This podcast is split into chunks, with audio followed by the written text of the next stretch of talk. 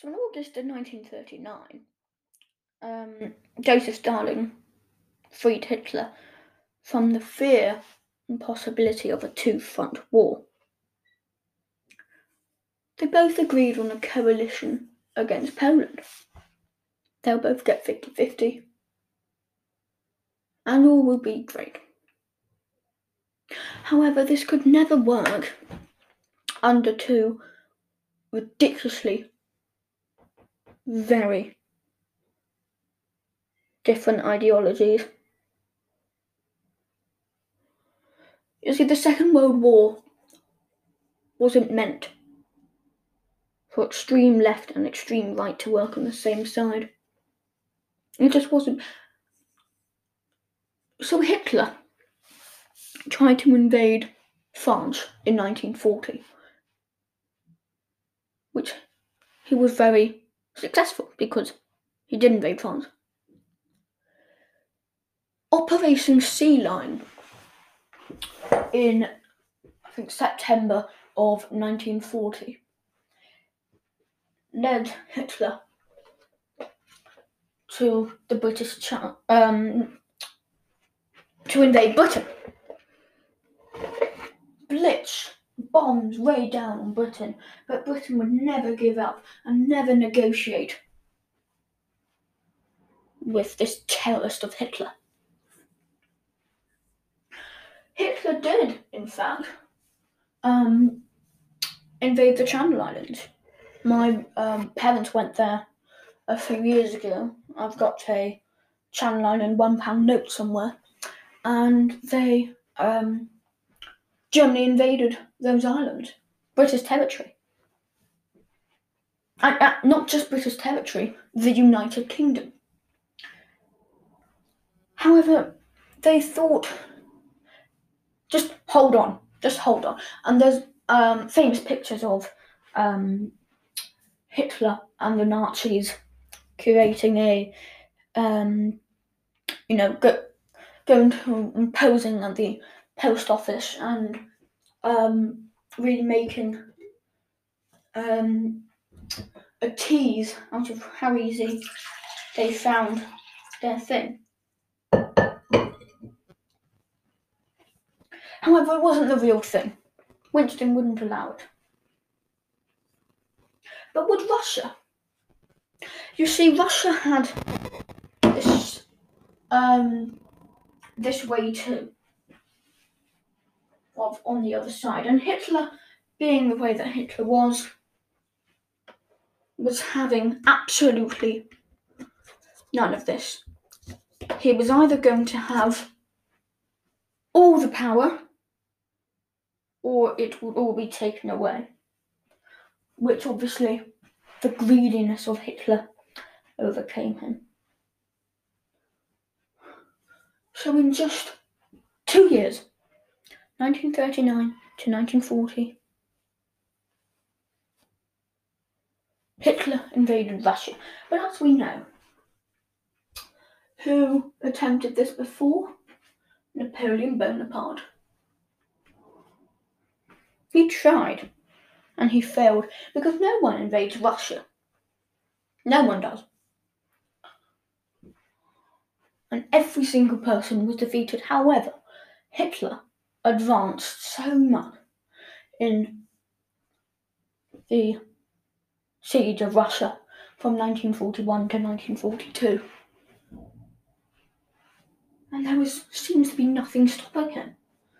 Hitler just cut through like scissors on paper, just glided through without opposition. But in nineteen forty-two,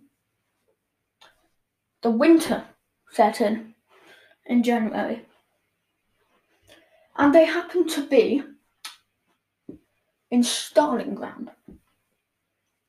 Leningrad has already fallen, and they were um, days, potentially, away from taking Moscow.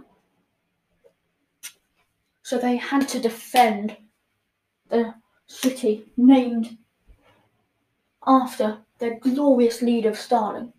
This was the great patriotic war. So come on, Stalin said. Make things faster, faster, faster. Industry up, farmers up. They said if you went into this war, we will do the same as the revolution through communism.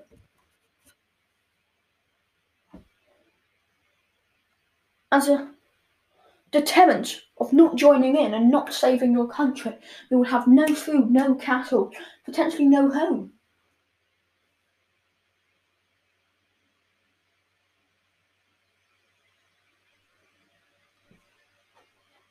But a wave of patriotism went all over Russia to defend this one city from Nazi occupation. They did it in the end because Russia had skis. Russia had equipment that Germany could ever dream of, because Germany thought that they could glide through the whole of Russia and get it there, but they underestimated Stalin. So Stalin turned on the Nazis and went to to meet um, the other leaders of Europe, Winston Leonard Spencer Churchill and Franklin Roosevelt.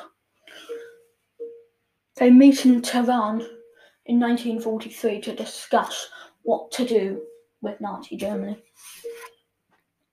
With these three powers in the war, they turned on Germany, and two years later, Hitler turned into a bunker and cowardly took his own life. In the years of nineteen forty-five to nineteen forty-seven, the Nuremberg trials punished Hitler in the form of his soldiers, his generals. They were all sentenced to very long prison sentences or death. This is what they deserved. Stalin ruled a hero, an absolute legend, until his death in nineteen fifty-three. However, was this to do with him, or was it to do with a more sinister fact that Stalin helped people, not himself? Joking. Stalin helped nothing but himself.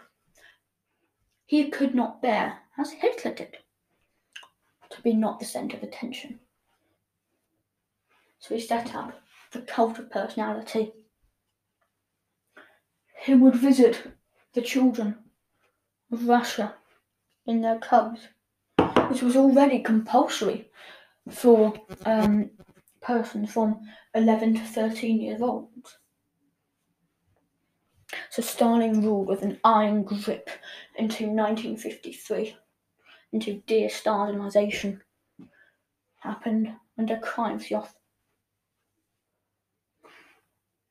But that's for another time, and that is the story of Hitler and Stalin. Thank you very much.